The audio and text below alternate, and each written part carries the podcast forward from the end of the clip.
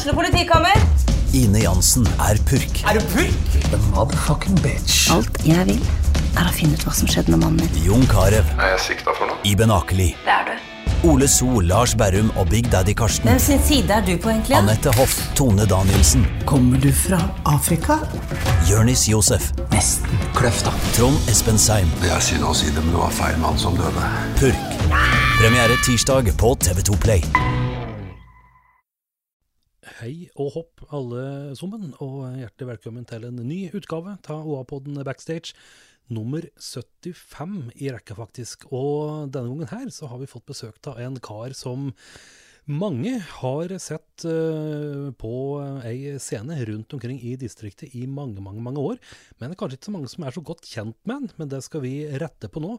For vi har nemlig fått eh, besøk av sjølveste Rodmar Johansen, som har eh, spilt rundt omkring i, eh, ja, i over 25 år. Spilt med det som kan krype, gå og ta, ta musikere.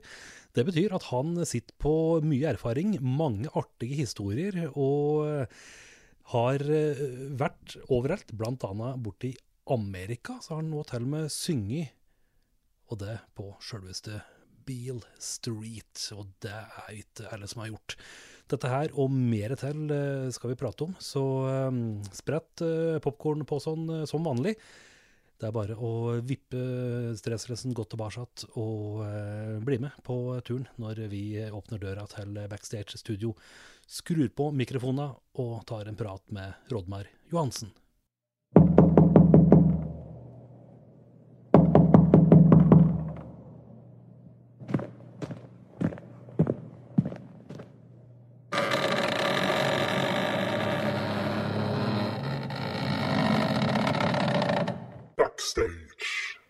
Ny runde med Åpodden backstage. Endelig, eh, sier mange, og det er vi veldig glade for. Og i dag så har vi som vanlig grafse på øverste hylle. Og ja, kjære venner, vi er på episode mange og 70, og endelig, her sitter du, Rodmar Johansen, en av byens mange stemmer. Og ja, du har synget for folk i 25 år minst.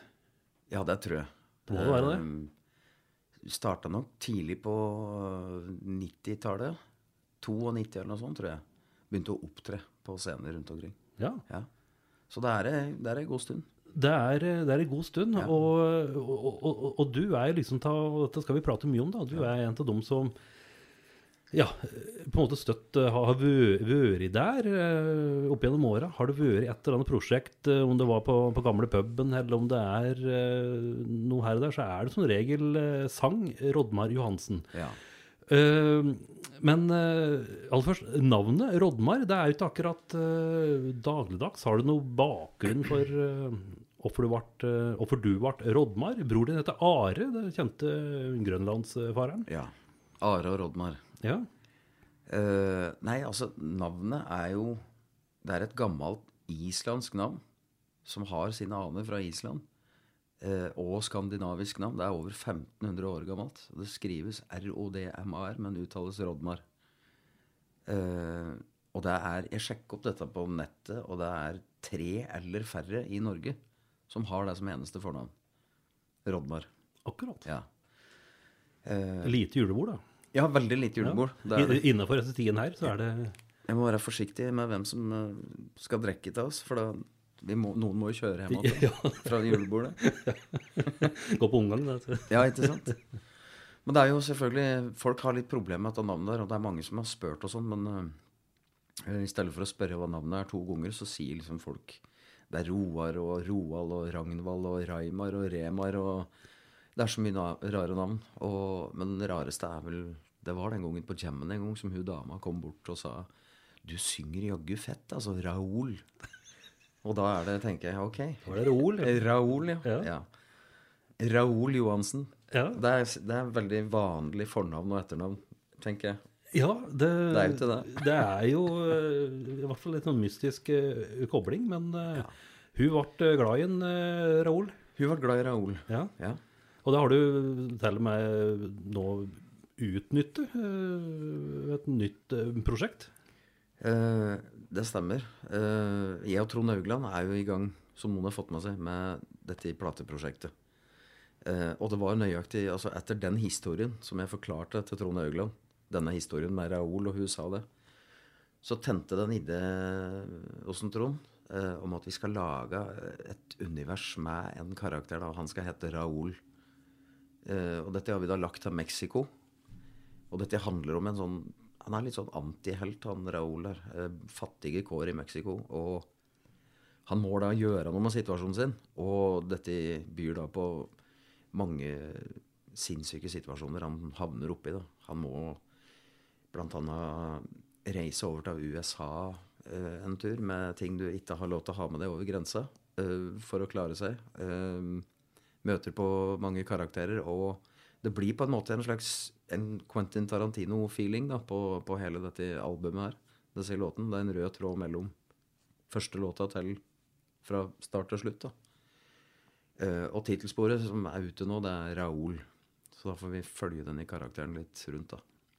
Akkurat. Mm. Ja. Og her uh, ligger det vel an til en uh, Ja, her kan vi en, en historie og en hendelse overlappes og uh, ta tak i den andre. Så dette kan bli et sånn evighetsprosjekt, dette er det med din venn eh, Raoul, eh, som folk kan følge med på utover i åra som kommer, med nye låter. Rett og slett.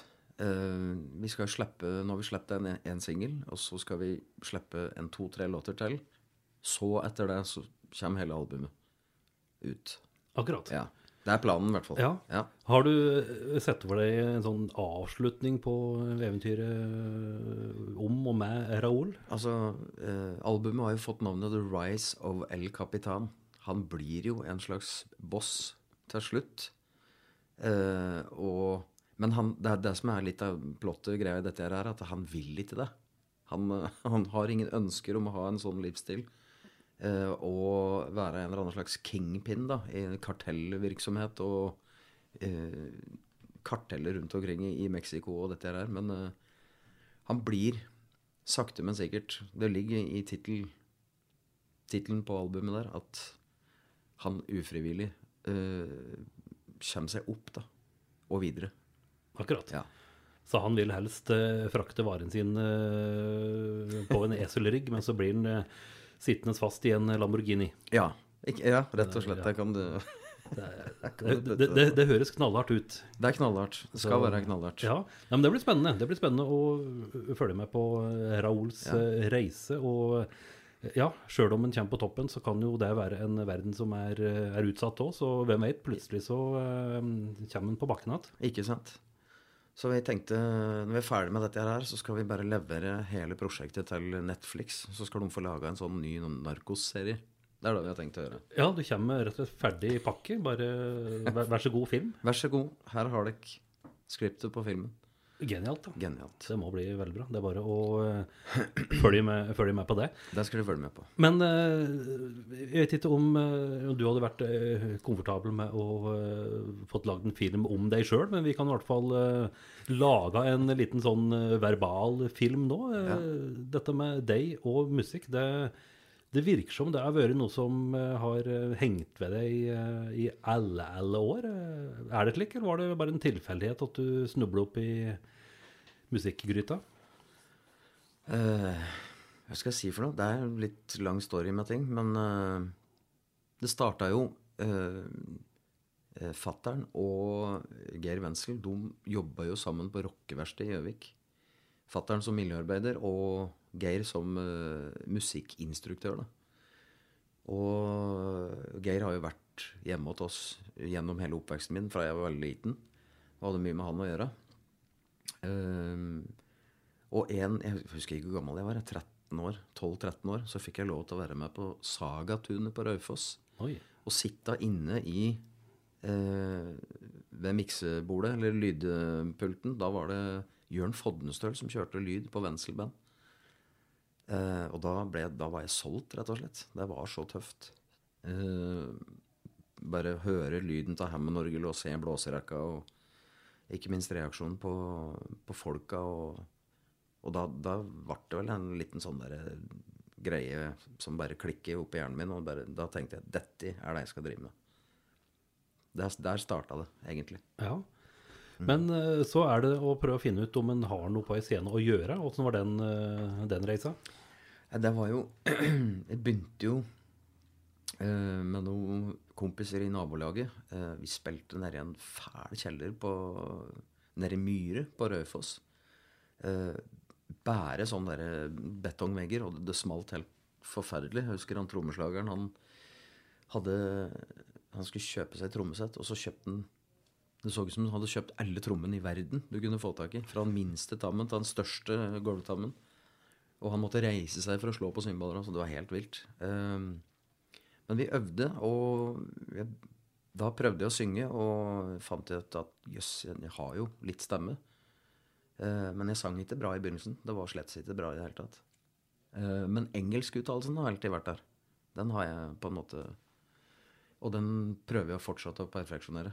Uh, men vi spilte, og første opptreden jeg noensinne hadde, var på Kulturmønstringa på Raufoss kino. Jeg husker ikke årstallet, men det, det er første scenegreie. Og da fikk jeg vel såpass respons at det var folk dette, dette skal nok du drive med. Var det, det var liksom starten på hele greia. Hvor du sang da, husker du det? Da sang jeg Jeg sang 'Stand By Me' med Ben Earl King. Og så sang vi eh, 'Johnny Be Good' spilte vi da. Ja. Litt fart òg, da. Så. Ja, litt fart òg. Ja. Mm. Så vi holdt oss jo på den. Vi hørte jo veldig mye på eh, gammel 60-tallsmusikk, da. Eh, mye av den greia der. Hørte mye på Jerry Lee Lewis og Chuck Berry og James Brown og mye av disse tinga der. Så det har vi liksom alltid gjort. Jeg tror jeg alle på Raufoss gjorde den på den tida der.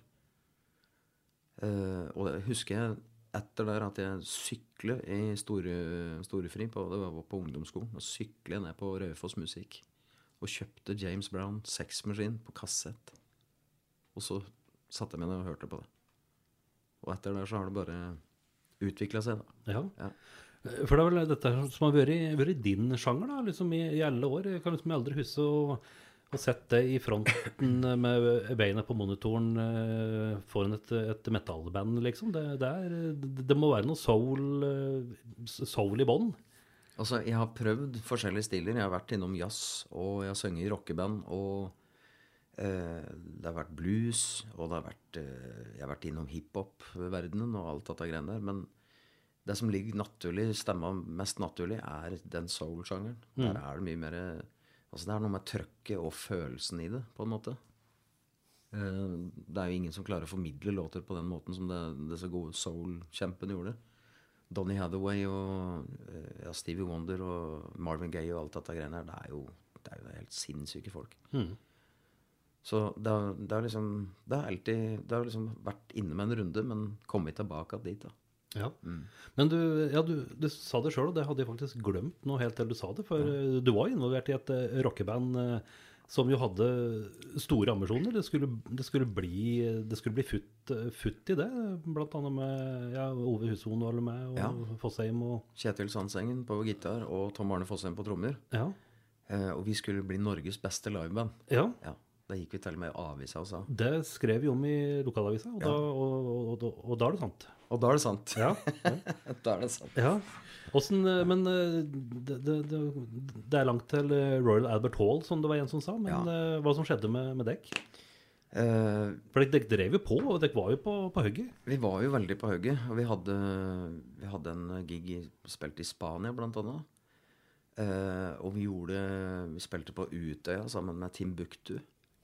Eh, og ja, vi spilte Ila, inne på Ila landsfengsel. Var vi også hadde en gig inne med dette bandet der. Og vi hadde mye konserter, og det var eget materiale. Så vi var jo liksom veldig på hugget og skulle jo få dette her til å skje.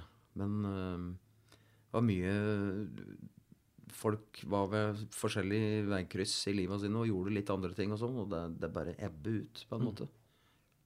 Uh, jeg vet ikke helt riktig hvorfor, men uh, det burde ha vært noe. Helt klart den dag i dag òg.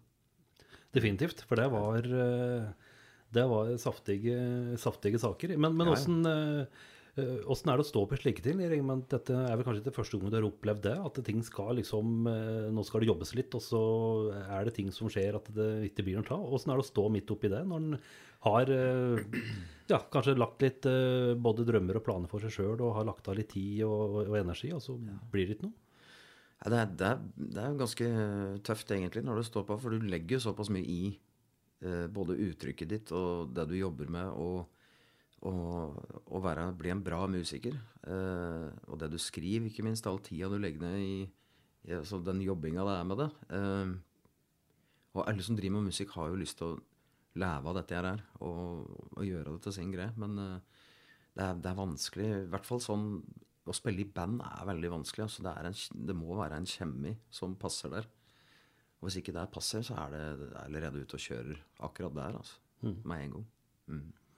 Det er jo, du har jo um, spilt med mange og mm. stått med mange på, på scenen. Uh, per Strand er en fyr du har uh, oh, ja.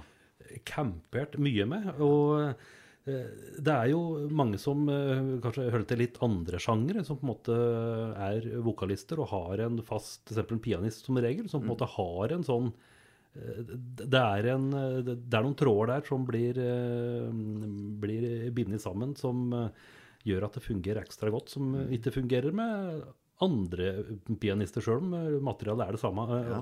Er det like mellom dekk to at dekk har en helt spesiell eh, kjemi? Uh, per er Han er fantastisk både person og gitarist, så er Jeg tror jeg kan telle på fingra. Og dem er det ikke hatt så mange av.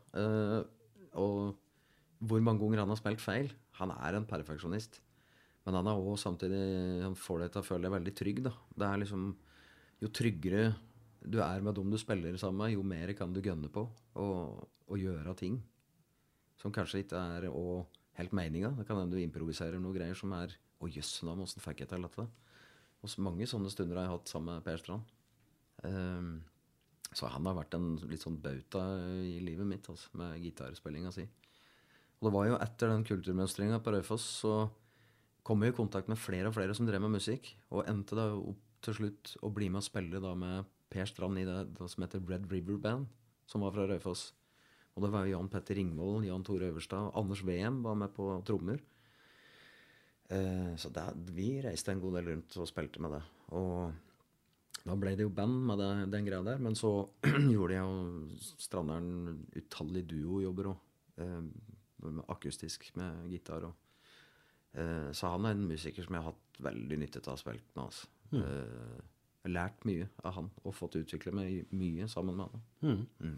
Eh, mye har du dratt med deg ifra når dere to da har fartet rundt? og Dere har vel spilt på, ja, på mindre plasser og ja. institusjoner og, og alt, alt, mulig. Ja. Mye av det er det du drar med deg inn når du skal eh, gjøre en større jobb? Nei, altså det er jo Du må jo begynne i det små, på en måte. Og det er mye erfaring i disse jobbene vi har gjort, alt dette her. Så det er jo det er, det er kun altså, mye erfaring. Jeg drar med meg inn på videre ting jeg gjør òg. Så jeg har liksom uh, har den bakgrunnen, og da er det Da blir du rett og slett trygg på det sjøl. Mm. Mm. Så det er god verdi i akkurat den biten der. Ja. Mm.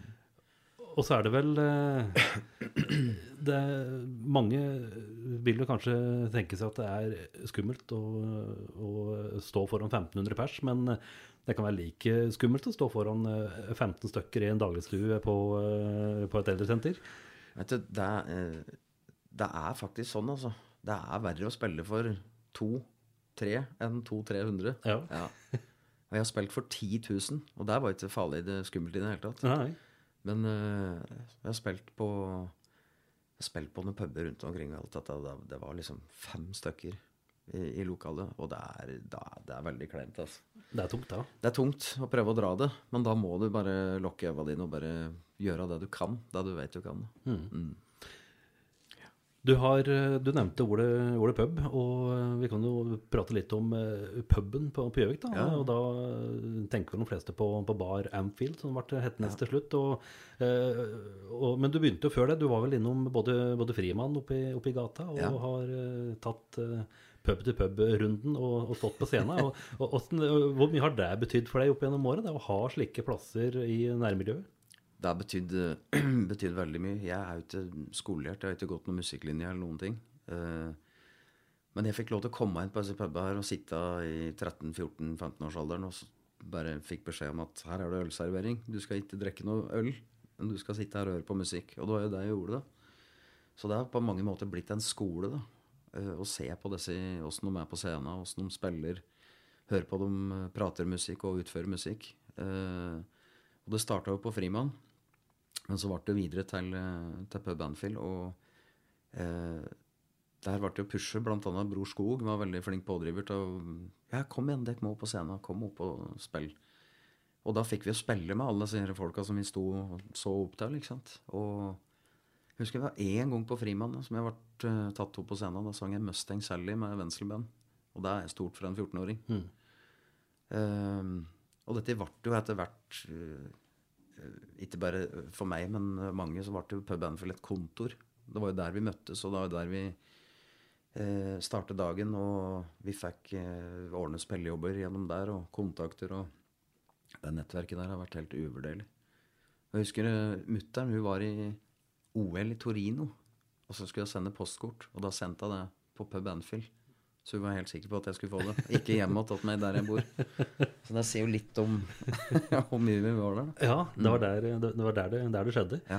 Uh, og dette er jo litt, uh, litt artig for eh, folk å, å høre, for mange tror vel at eh, det er beinhard eh, konkurranse, og det er det jo for så vidt òg, men eh, jobb er jobb, og det er viktig å, viktig å få, få, få spillejobber. Men, Ja. men det har vel òg vært et, et kameratskap og et kollegialt miljø musikere i distriktet imellom som er ganske så unikt. Ja, det er det, altså. Alle har hjulpet hverandre på mer eller mindre på en eller annen måte. Um, og der var det òg hvis eh, Før så var det jo da, Du fikk jo telefoner.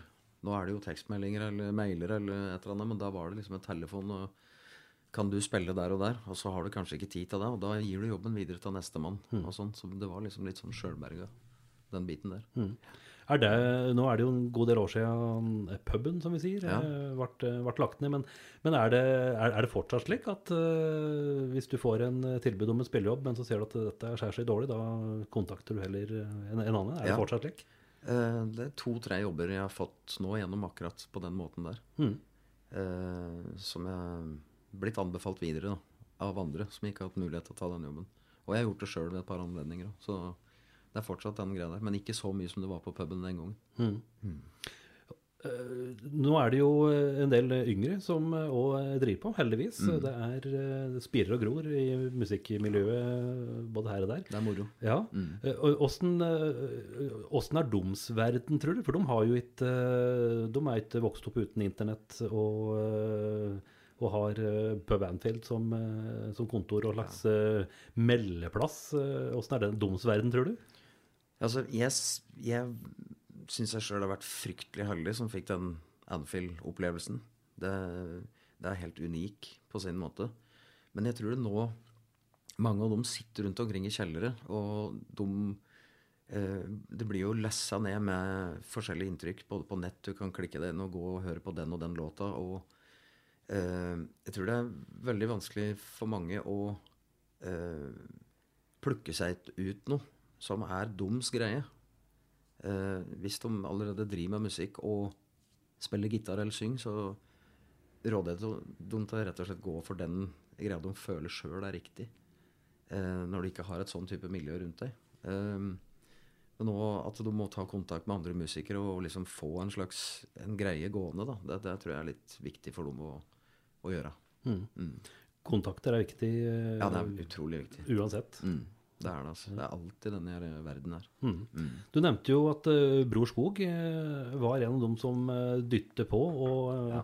og eh, var vel òg kjent for å eh, heie fram eh, nye folk. Og, eh, er, det andre du, du vil trekke fram som på en måte har eh, Som kanskje folk eh, ser på som veldig, veldig etablert? eh, at de kanskje ikke kan se for seg kan eh, være interessert i å hjelpe fram eh, yngre folk, men som var en av de råeste på det? Eh, må jo nevne Geir Wenzel. Mm. Han, eh, han har lært meg utrolig mye. Eh, og fått, fått fram den iveren til å kunne eh, satse på eh, å fortsette med det, da. Eh, med synginga. For det har jo vært tider der det er liksom lurt på er det jeg egentlig driver med. på en måte. Og da trenger du litt sånne personer som pusher på det. da. Eh, og mange av dem jeg har spilt med, har gjort dette her. Eh, Trond Agel Dahl han har eh, kommet med mange gode ord. Og Jørn Fodnestøl er den jeg har lyst til å trekke fram eh, eh, aller mest på at det der, han er eh, professor i lyd. Og han har en egen måte å forklare ting på, og er en fryktelig fin fyr. Og han er liksom en pådriver som har, har betydd mye. Solide folk som har drevet på i mange, mange år. Ja, de har erfaring. Og det er, når, når de begynner å prate eller si et eller annet, da, bare, da legger jeg fra meg det jeg driver med, og så hører jeg etter godt. Jeg husker Jørn Fodnestøl kom bort Dette var mens vi spilte i det rockebandet. Eh, og da husker jeg han kom bort og bare Ja, jeg hører dere ikke har lyst til å spille rock'n'roll, karer. Det var det han sa. Så hadde han med seg eh, Led Zeppelin-CD i handa.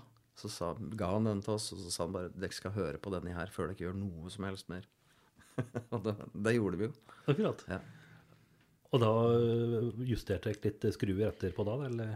Ja, vi bare måtte få litt ordentlig input i hva god rock'n'roll var. da. Åssen det skulle låte, og hvordan vi på en måte Men at vi skulle ha vårt eget uttrykk, så klart. Men, men, men dere må være innom dette her. Det er noen ledd dere må innom. Det, er, det, er- det kan ikke misse dette her. Du har jo øh, drevet på i, i, i mange, mange år, som vi har pratet på. og øh, vi starter jo forrykende med den fantastiske Raoul-historia, med hun særdeles begeistrede øh, publikummeren som ble øh, veldig glad i vokalisten Raoul. Eh, eh, er det andre historier? For eh, det vil jo tro at det har skjedd mye rart eh, ute på både spilleplasser og ute på veien eh, i løpet av alle, alle disse årene her. Uh, ja, det har skjedd eh, utrolig mye. Uh, vet ikke hvor jeg skal begynne hen med ting. Eh, men, eh, men det er jo en av de historiene der herifra. Men uh, ei historie som er eh, Dette er vel fem eller seks år siden. eh, som jeg var i Memphis.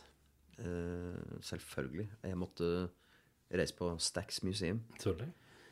Og da var jeg på litt sånn på dagfylla på BB Kings i Beale Street. Eh, og da jeg kjøpte meg mat og satt der og drakk øl og koste meg. Og det var eh, BB King Allstars eller noe sånt på scenen som sto og spilte der. Og det var jo helt sinnssykt bra band. De spilte jo så fantastisk bra. Og så var jeg litt på en snurr, og så sang jeg litt etter. da. De spilte jo noen Marvin Gaye-låter og litt sånn greier. Og så plutselig så ble jeg eh, er det ei dame, da. eh, En ganske kraftig, eh, svart dame. Eh, kjempeflott dame. Eh, pynta seg og gått ut på byen tidlig og står og peker på meg og sier at uh, 'That white boy can sing'. Oi. Og han vokalisten da liksom OK, peker på meg, så nå får du komme opp. Og jeg sitter med glaze på hendene mine, for jeg har kjøpt spare ribs. Og det var helt sterkt, dette der. Og da fikk jeg komme inn, og det var, det var vel sikkert 500-600 stykker inni der. Men jeg fikk ikke lov til å komme opp på scenen. Eh, men da eh, Jeg sto foran scenen der, og da ga han meg mikrofonen. Og eh, han sa bare på ordentlig sånn Memphis bare 'Let's see what you got, boy'. var det eneste han sa.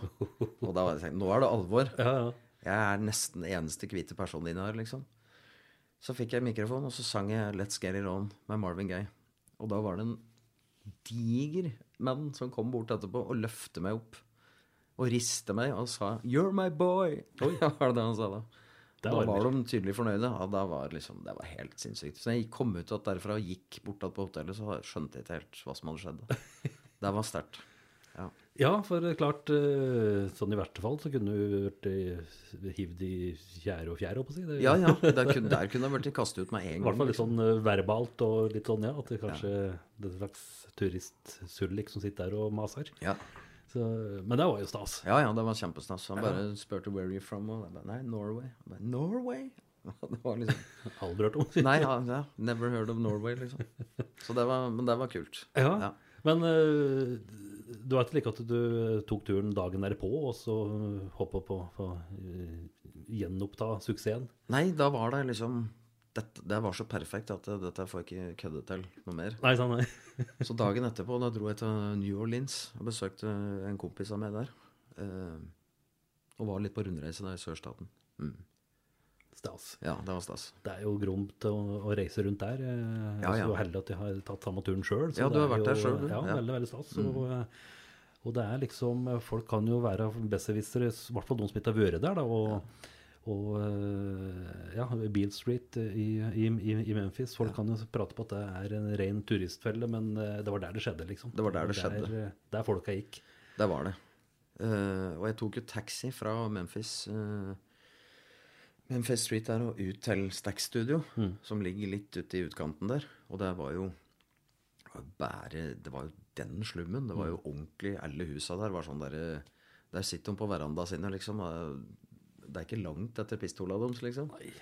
Og jeg gikk ut av taxien der, og der lå Stax Studio. og Det var liksom praktfullt, og det var fint og ryddig der. og kom inn der og fikk se liksom bassen til Donald Duck Dunn og, og orgelet som de hadde spilt inn Green Onions med, og sånne ting. Og da var det liksom gåsehud. Ja. Det var helt, helt sinnssykt. Ja. Så du var rett og slett på en slags eh, pilegrimstur? eh, Liten pilegrimstur. ja. Ja. Eh, var selvfølgelig innom Graceland og var innom Sun Studio og alt dette der. Og så var jeg på besøk til han kompisen min i New Orleans, og da var vi eh, Vi skulle ut på byen den kvelden, men de hadde ikke lyst til å reise inn til eh, selve byen, da. I Bourbon Street, som det heter der. Men vi dro på eh, en plass som heter Maple Leaf Bar. Som eh, har spilt inn en film med Robert De Niro og Mickey Rourke på den plassen. Ordentlig sånn der eh, det ser, det ser ikke ut som det er pub der engang. Når du går inn der, så er det var det blant annet han organisten til Dr. John som spilte der, og trommis som heter Johnny Vidakovic. Og så en bassist fra Galactic, som er veldig populært i New Orleans. Og det var bare 50 stykker der, og de spilte noe av den tøffeste musikken jeg har hørt. liksom. Så det var bare sånn Det var veldig stort å være der. altså. For en musikkelsker sånn, så er det absolutt en plass å reise til. Og dette er jo litt, uh, litt som er helt utenkelig for, for oss. Da, for uh, du kan jo eh, ramle innom en uh, musikkbar i, i Nashville, og husbandet er ja, gitaristen til Nancy Griffith, og det er Ja. trommisen til Wins Gill, og, Ja, og de spiller på hatten, liksom. Ja. Så, Det er helt utrolig. Det er så kontraster på ting at Ja.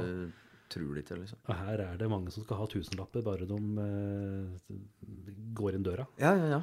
Så, uh, så der er eh, Ja, har du òg følt litt litt på det? At som musiker her, her i landet, at det på en måte er veldig sånn bortskjemt òg? Ting er på stell som regel. Det er ryddige dealer og greie kroner, liksom. Ja, både. Eh, jeg syns det er veldig vanskelig å sette en pris på, på noe som helst. Da. Sånn mye er dette egentlig verdt?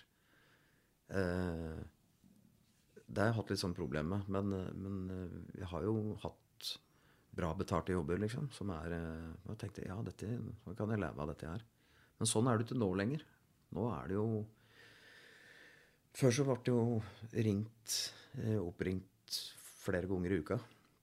Og fikk satt opp hele kalenderen. Og da, da levde jeg godt av dette der i 15-20 år siden, liksom. Men nå, nå må jeg rett og slett jobbe ved sida av. Eh, og det er ikke så godt betalt lenger. Og det er litt lenger mellom jobber. Mm. Så tiden forandrer seg. Ja. Er det pga. Siste, siste halve års eh, hendelser, eller eller er det generelt? Uh... Litt sånn generelt, men, men nå, nå siste Etter den koronatida og alt dette kom, så er det jo helt krise på alle fronter. Da er det jo Jeg har liksom bare fått noen telefoner, og det er avlyst ti jobber, liksom. Uh, og da er det litt uh, småtøft innimellom. Det må jeg innrømme. Åssen var det du opplevde når det, når det smalt, da, sånn midt i mars? Regner du hadde vel lagt både våren og sommeren klar? Jeg hadde jo det. Jeg hadde bursdag 11. mars, og 12. mars så ble det nedstengning. Eh, Gratulerer med dagen. Gratulerer med dagen din. Eh, og liksom å ha bursdag på en onsdag i mars, det er ikke så veldig spennende uansett, liksom. Men dette, det, da ble det litt for spennende. Men, eh, og jeg måtte jo også sitte i karantene eh, i to uker. Eh, jeg hadde vært på besøk hos ei venninne av meg, og hun hadde hatt besøk av ei venninne dagen før. Og hun hadde vært en plass det var påvist smitte. Så ringer jeg legen min og sier dette her, da, at nå, så, nå er situasjonen sånn og sånn. Og da bare Ja, nå skal du være hjemme i 14 dager. Så nå kan du Jeg håper du har ei god bok. Så jeg satt jo inne, da. Og, og dette var jo akkurat mens vi slapp uh, singelen til Raoul. Tittelsporet på, på albumet. Så jeg satt hjemme alene og feira det. Når det egentlig skulle være gedigen feiring. Så jeg satt hjemme og feira meg noen pils da, i stua mi. Helt alene. Ja. Ja. Så det var rart. ja. Ja. Og så begynte det å eh, tikke inn meldinger da, at vi må avlyse, vi, vi må avlyse, vi må, vi må Ja. avlyse. Hvordan er den, eh, hva, hva den tenker da, den som er vant til å stå på scenen i mange, mange mange år, og ikke minst hatt det som en del av ja, eh, hovedinntekta? Ja, nei, det er, det, er, jo selvfølgelig fryktelig rart. Og dette er jo ikke noe vi har opplevd før i det hele tatt.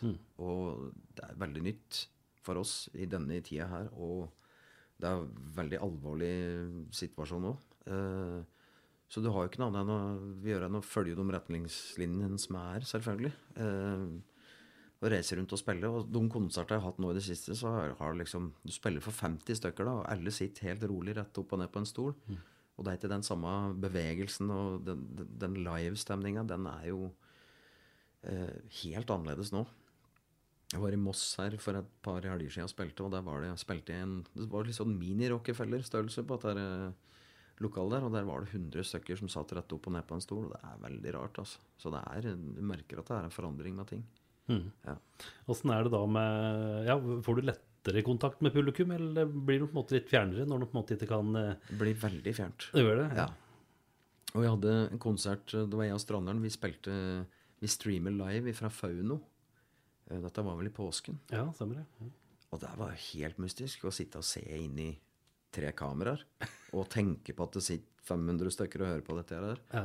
Det vært en ny opplevelse som jeg ikke var vant med. Jeg satt liksom Jan Tore Øverstad som satt og filmet dette. her Han bare sitter og ser på klokka. Nå er det til et kvarter. Da vi må avbryte slutte av, liksom. Det var eneste sånn kontakten du hadde med, med det rundt deg. da. ja.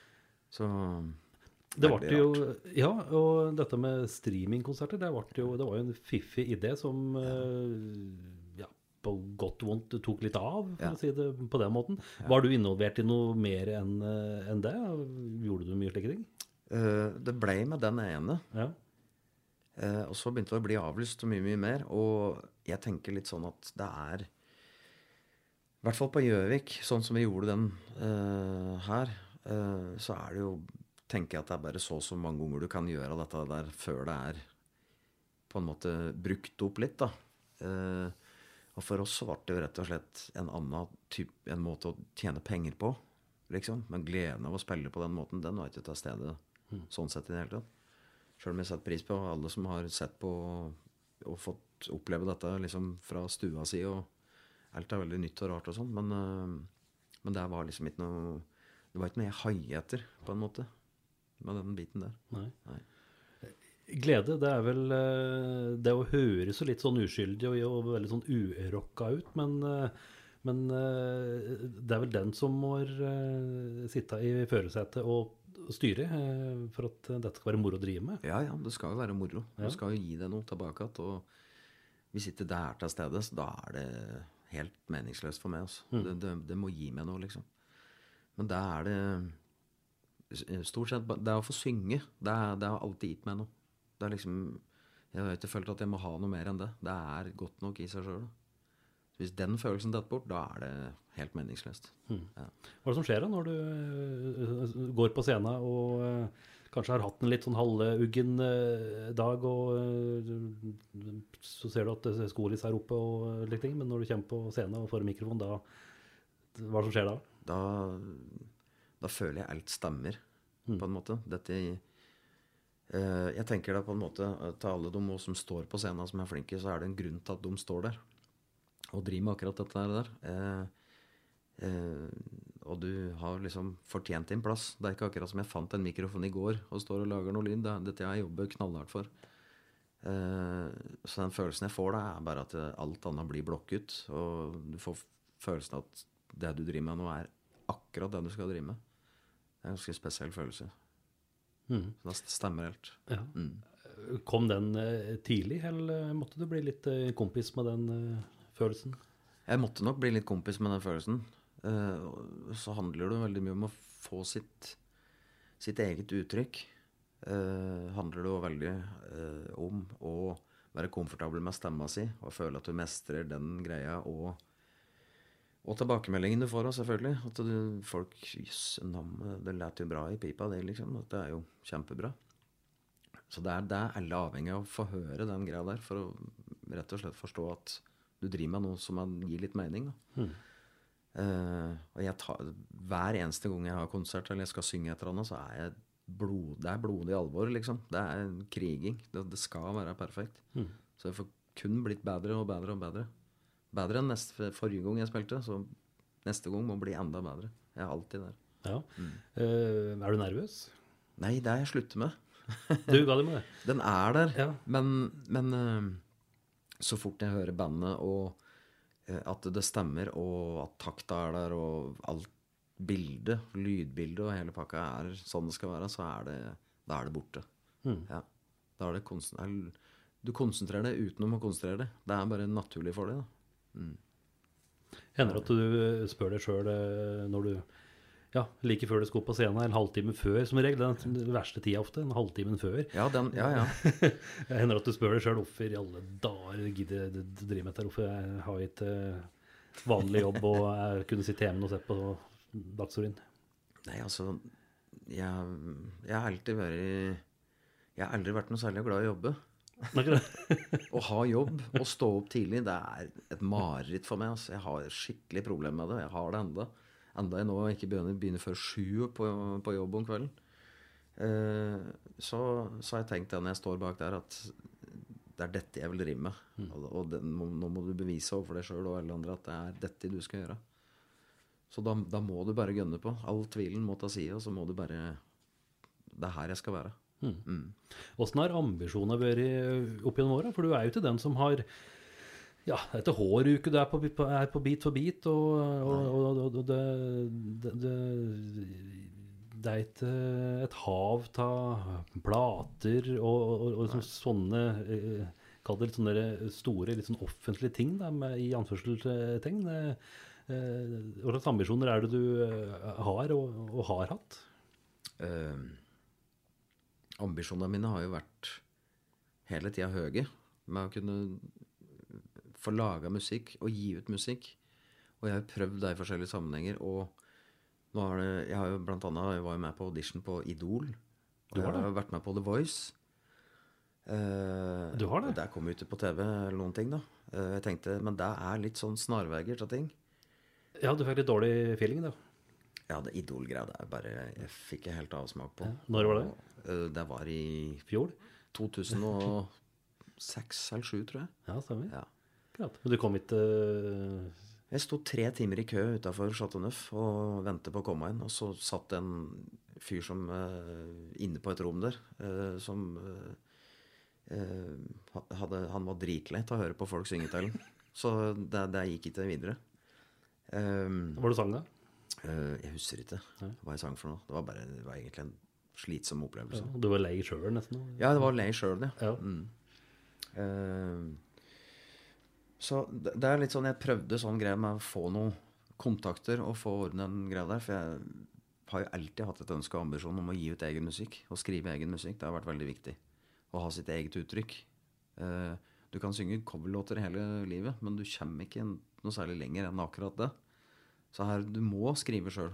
Og, og ta all den lærdommen du har fra de andre erfaringene dine, og putte deg inn i låtskrivinga di og uttrykket du er ute etter. Så jeg har vært innom både hiphop-miljøet i Oslo og spilt med eh, Spira fra Bøverbru. Den biten der. Vi fikk jo management med eh, Jan Enar Johnsen fra Vazelina og Eivind uh, Rølles? Rølles fra The Monroes var jo managerne våre. Og de skulle jo pushe oss på Grand Prix og sånn. Med den uh, hiphop-låta vi hadde. Og det, vi syntes jo det var helt feil. Det var jo helt ute. Og det samarbeidet der gikk ikke. Uh, jeg har liksom prøvd hele tida da, på å uh, men, men jeg har liksom alltid opplevd at uh, å være musiker og vokalist eh, Og alle tror jeg har hatt et eller annet kleint møte med musikkindustrien og platebransjen og alt dette greiene der, for det er rein business. Uh, vi kan jo ikke så mye annet enn det vi driver med og gjør på scenen. Vi vil jo bare spille. Eh, så det har vært mange oppturer og, og nedturer i, i forhold til dette greiene der. altså. Og The Voice, den, den biten der, det var jo Jeg venta elleve timer inne der på, i Nydalen på TV2 Studio, og så skulle jeg opp på scenen og synge og var kjempeklar. Og der får jeg bare beskjed om at det, her blir det avbrøt i sendinga. For det er den stolen til Lene Nystrøm, den der eh, som du slår på, den greia som skal stolen snu seg. Da hadde hydraulikken i den stolen gått. Så jeg var jo så giret. Og så fikk jeg beskjed om at du må komme to dager seinere og synge. Og da var jeg nummer to ut. Og da sang jeg, da sang jeg Let's Get It On, Marvin Gaye. For da var det skulle liksom soul-greia. Og da var det eh, Lene Nystrøm, og så var det Espen Lind og eh, Tommy T da, som satt i den grad der. Og eh, den falt ikke i smak hos dem. Og da var det liksom eh, feil låt, da. Akkurat. Ja. Og det syntes det var, hørtes ut som det var mer rockevokalist. Og, og da bare tenkte jeg bare at dette her er nok, er nok ikke noe for meg. Så da bare dro jeg hjem til Gjøvik, og så tenker jeg fem, nå må jeg prøve noe helt andre greier. Ja. Nå har det kommet litt andre formater òg. Stjernekamp er jo en eh, Ja. variant som er sånn litt mer bejubla. Hadde det vært noe hvis du hadde fått det tilbudet? Altså, hvis jeg skal se på det som en måte å få eh, litt blest rundt meg sjøl, og at det skal være en døråpner, på en måte, så kunne jeg gjort det. Men hele konseptet med konkurranse i musikk har jeg ikke noe særlig tro på. Enten så liker du det, det du hører, eller så liker du det ikke. Og det er det ingen som kan tas for. Det er en ærlig sak. Så det er fint å stå på scenen og synge coverlåter og, og dette i stjernetevling og få vist det fram og sånn, men, eh, men eh, det er, ikke noe, det er ikke noe livslangt prosjekt du kan kaste det på. Så du må liksom finne ut om dette er noe du virkelig vil bruke tida på. Da. Mm. Det er sånn jeg ser på det. Du nevnte jo eh, Raoul, som jo er et eh, nytt eh, prosjekt. Men Ja. plutselig, ut ifra Høyre, så kom det plutselig splitter ny låt ifra deg. Og, ja. og det var jo da en låt som Ja, budskapet ditt er verdt å, å lytte til, og ikke minst prosjektet som låta ble laga til, er òg noe som folk bør sette seg inn i. Du kan fortelle litt om, litt om det? Det er jo da eh, Norge på tvers med eh, Jan Kåre Heiberg og Simen Bekken. Eh, de har da gått Norge på tvers eh, for å belyse dette temaet med da tabu tar liv og mental helse og eh, gå for den, denne kreftsaken eh, og belyser disse temaene her. Og da ble jeg spurt om å lage en låt til dette her. Eh, og det takker jeg ja til. Jeg kjenner jo Nian Kåre veldig godt. Eh, så da ble det jo Må du sette deg ned og tenke litt på åssen skal jeg angripe dette her. Eh, og skrev jo da denne låta her. Og det kom ganske direkte fra, fra hjerterota. Og, den passa jo veldig bra inn i hele opplegget. Så det er Ja, hva skal jeg si for noe? Det er, det er jo et bestillingsverk, men det er på en måte Den låta er eh, Det er både ting som jeg kan kjenne meg igjen i sjøl, og som har eh, har liksom vært med meg i livet mitt, eh, og som jeg kunne putte inn i den låta, samtidig som den ble også skrevet til dem. da. Mm. Så det har, den har blitt til ettersom veien har dukka opp. da. Og det er jo da ei Ja, som du sjøl beskrev det i lokalavisa, en, en, en turlåt. Det er, eh, handler om å være, være, på, være på vei. Ja. Rett og slett. Um, og det, det jeg syns er litt kult med dette opplegget der, er eh, i Dom sine situasjoner med, med Jan Kåre som uh, mista kona si, uh, og det som Simen har vært igjennom, Uh, med depresjoner og alt dette opplegget her, eh, så er det jo to typer folk, og det er de som setter seg til og dyrker dette her og kommer seg ikke videre, men de velger da å opp og gå, og de må videre. Og det er veldig inspirerende. Eh, så det er jo på en måte den eh, eh, Jeg har både vært mye ute i naturen sjøl og, og vært ute og, og gått og, eh, og måtte ha brukt det som en greie sjøl. og du er på en måte finner litt tilbake til ja, naturen. da. Du går i fjellet, du får sola i ansiktet, du hører det sildrer i bekken. Du liksom får opp øya for andre ting. da. Så det er, det er litt sånn jeg, feelingen jeg hadde på det da, når, når jeg skrev den låta her. Det virker jo da som et eh, prosjekt som en, eh, og en, eh, ja, en oppgave som en tar tak i med en viss ærefrykt. Da. Men eh, du har jo fortalt at det gikk eh, veldig lett å skrive låta. Overraskende lett, vil du si det? Ja, for det, det er mye ting dere kan relatere til sjøl. Uten at det er noe parallelt med det de har opplevd. Men, men tunge, harde tider og eh, ting som har vært ganske mørkt, på en måte. Uten at det skal bli depressivt, da. Men eh, rett og slett den der greia med å finne den indre stemma si med at jeg må videre her i livet.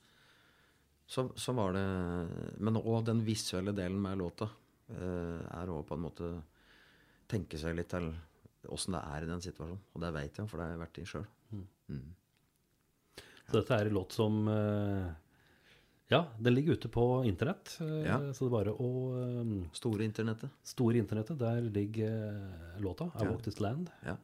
heter den. Og den, den hadde jo glidd rett inn mellom eh, spareribsen og desserten i, i, på restauranten til Baby King. Ja, ja. Det, Så for tips til kara som de, de, de, de er fortsatt på plass, sikkert. De står vel eller fortsatt og spiller, de eh, de, gamle kara. de er nok der som spiller. Sjøl om uh, vår venn BB King er, har forlatt, forlatt oss, vil jeg tro at mange av gamle kara er fortsatt på plass og de, spiller. de holder livet i plassen. Det skal jeg love deg. ja.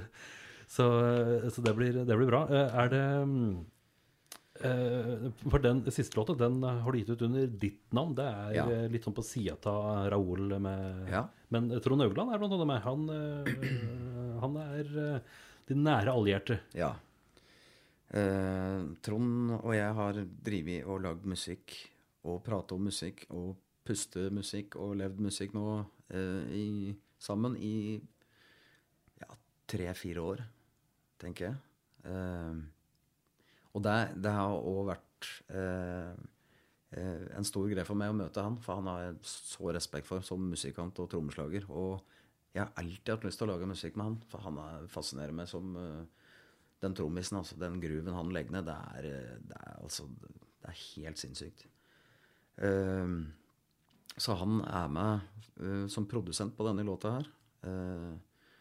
Og i utgangspunktet så var det jo ment som bare kassegitar og vokal og en slags tromme. Men det skulle være stort, på en måte. Jeg tenkte litt sånn der, eh, Hvis du har sett den um, Into the Wild-filmen ja. Litt den feelingen da, som jeg var ute etter.